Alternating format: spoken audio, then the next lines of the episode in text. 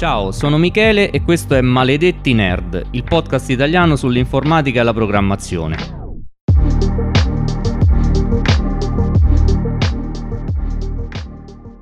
Oh, eccoci qui. Oggi parliamo di memoria non volatile, quindi parleremo di dischi, SSD, file system, file e così via. Andiamo a togliere un po' anche lì di magia, diciamo, dalle varie astrazioni che ci fornisce il sistema operativo per quanto riguarda i file, appunto la memoria non volatile in generale.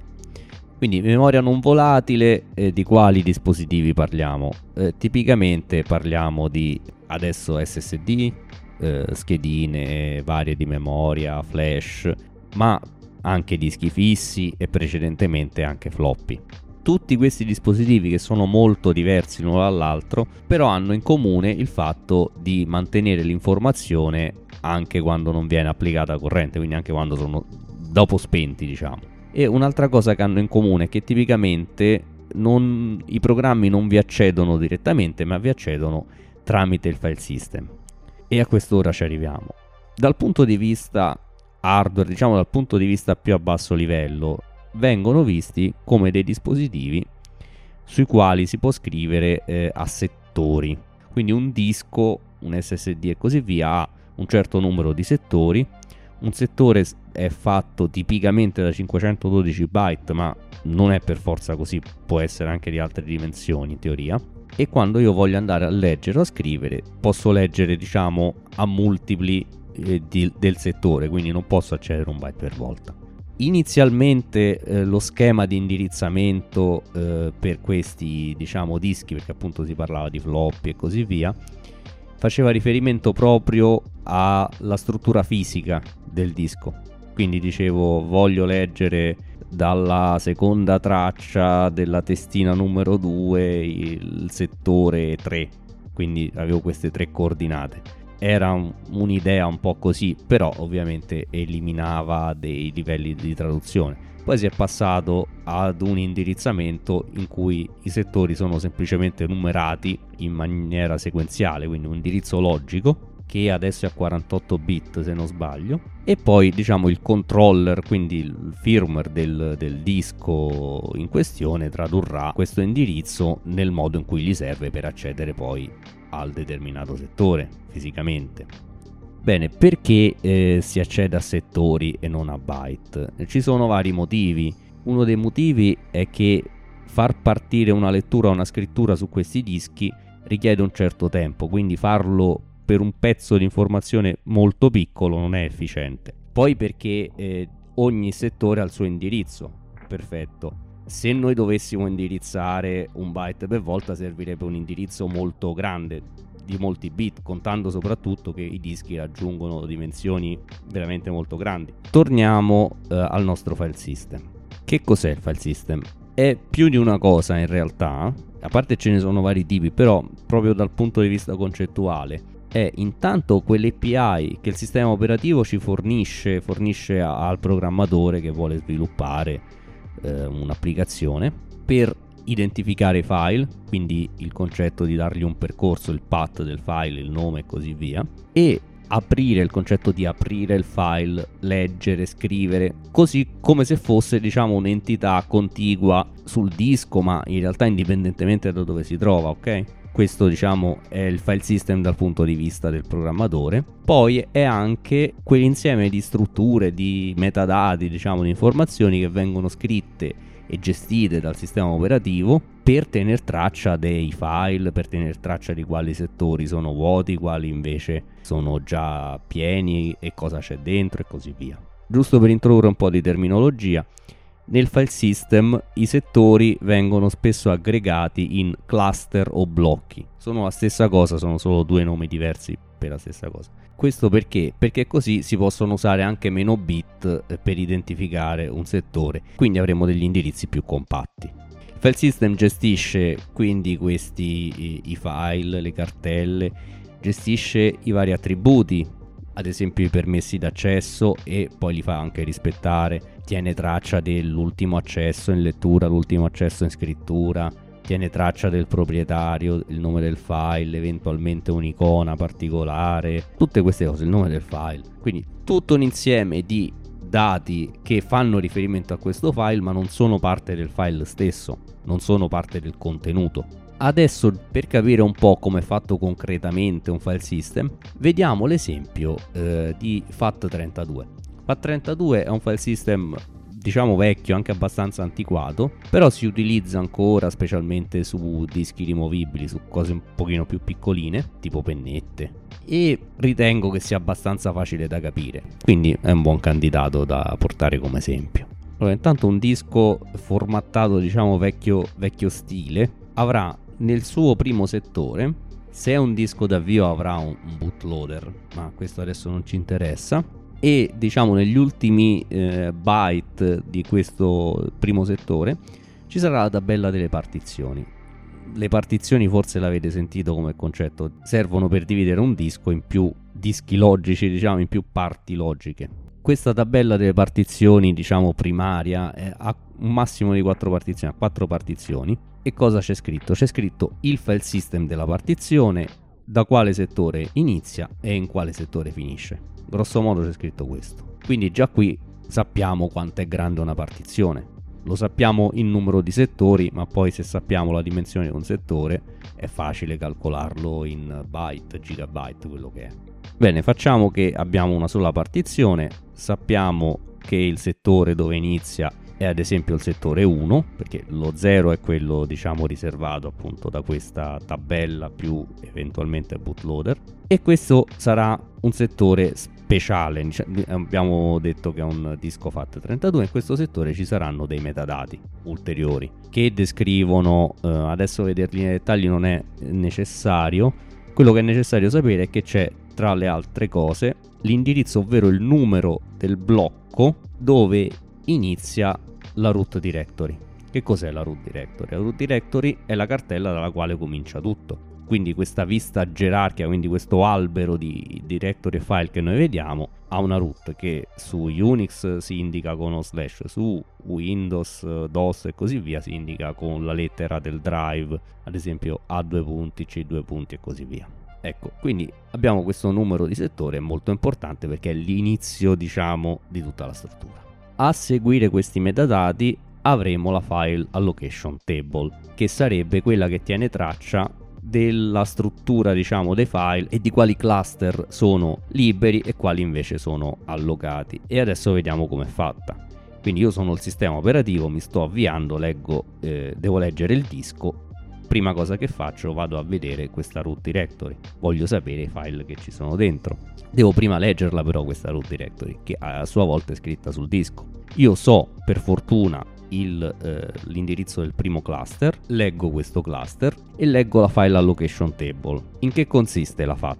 Consiste in una sequenza di, diciamo, di numeri a 32 bit, di indirizzi a 32 bit, la cui posizione corrisponde ad un cluster. Quindi, per farla breve, la prima entry nella tabella corrisponde al cluster 0, quello è riservato in realtà al cluster 0. Poi cluster 1, cluster 2, quindi i primi 4 byte della tabella mi indicano il cluster 0 che hanno un valore speciale perché appunto come dicevo è riservato. Poi il cluster 1 sono i 4 byte a seguire, il cluster 2 sono gli altri 4 byte a seguire e così via e così via. Perfetto, quindi mettiamo che io ho nel eh, cluster 3 l'inizio della root directory. in realtà viene di solito immediatamente dopo la FAT, però ok. Bene, quindi io leggo questo cluster 3 appunto e nella tabella leggo cosa c'è nella entry numero 3. E mettiamo che nella entry numero 3 questo valore a 32 bit che è un numero è 4. Questo mi indica che io devo andare anche a leggere il cluster 4 perché lì continua la mia root directory, non c'entrava tutta in un cluster evidentemente leggo questo cluster 4 e in questo cluster 4 diciamo c'è scritto 19 ad esempio. Allora la root directory di solito forse non è così grande però è un esempio. Salto al cluster 19 vedete che non è necessario che sia contiguo e leggo anche il cluster 19 sul cluster 19 c'è un valore speciale che sono tutti bit settati a 1 ecco quello vuol dire che è finito. Non, il file è finito ho finito di leggere. Quindi in questo modo ho letto tutto il file, ovvero la mia root directory. Che è fatta esattamente come eh, le altre directory. La directory invece è fatta da una sequenza di directory entry. Che cosa sono? Sarebbero quelli che vanno a rappresentare i file o le directory, cartelle che dir si voglia, che sono memorizzate dentro, tra virgolette, dentro questa cartella. Che cosa c'è in una directory entry? In una directory entry ci sono i vari metadati, appunto gli attributi del file, come ho detto prima. Le cose diciamo importanti sono sicuramente il nome, la dimensione, perché non so se mh, ci avete fatto caso, ma noi andiamo sempre a leggere eh, dei multipli del cluster, però i file non sono necessariamente una dimensione che è un multiplo del cluster, quindi devo sapere qual è la dimensione effettiva. Forse ci avrete fatto caso eh, su Windows, sulle proprietà, se andate a vedere la dimensione del file vi segna due dimensioni, dimensione file e dimensione su disco, e quella su disco è sempre leggermente più grande. Quello è lo spazio sprecato alla fine dell'ultimo cluster, diciamo, quello che vedete in più che poi ovviamente viene ignorato. Quando io vado a leggere un file con, tramite la normale API, io quella parte lì sprecata non la vedo. E se questo file è un file o una, o una directory a sua volta, o un'altra cosa ovviamente, perché se è una directory a sua volta eh, possiamo ripetere la procedura e leggere quello che c'è dentro e così via. Se è un file possiamo aprirlo come file. Ecco, l'altra cosa importantissima che c'è in una directory entry è appunto il, l'indirizzo del primo cluster, quindi dove si trova il primo cluster del file. Perché se io so il primo, poi posso andare nella FAT a seguire tutta la catena per trovare tutti i pezzettini, che come abbiamo già visto possono essere sia contigui ma anche no. Questo quando vado diciamo a leggere, quando vado a scrivere o comunque aggiungere a un file anche già esistente, devo trovare dei cluster liberi per poter scrivere Ecco, quando un cluster è libero, nella file allocation table, nella sua posizione ci sarà scritto 0. Quindi 0 è il valore speciale per dire che è libero. Qualsiasi altro valore che non sia tutti uni, quindi FFFF, FFFF in esadecimale, eh, è l'indirizzo del cluster e poi c'è questo appunto valore speciale che mi dice fine file.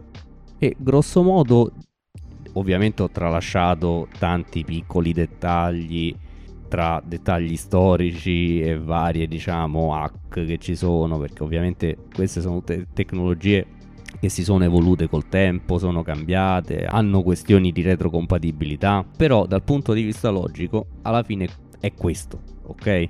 ripeto, dal punto di vista del programmatore, la maggior parte di queste cose è trasparente. Noi diciamo voglio aprire il file che si trova su, che ne so, slash users e così via, e possiamo leggere e scrivere su questo file ignorando quello, i processi che poi succedono dopo, quindi questa ricerca dei cluster, eventuale ricerca di cluster vuoti per aggiungere dati.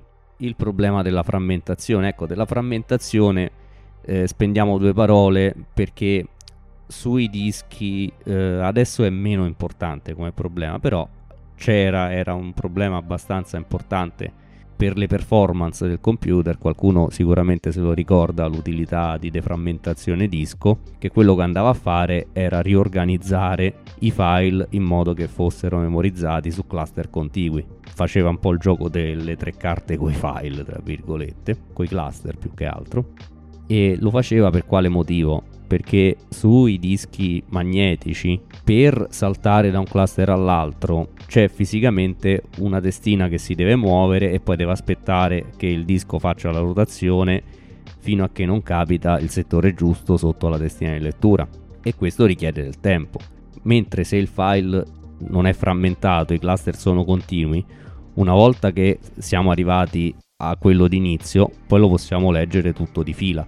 Con eh, diciamo i dischi flash, quindi con le memorie a stato solido, questo problema non c'è. Mm, si può accedere in qualsiasi ordine a qualsiasi settore e non cambia eh, la performance.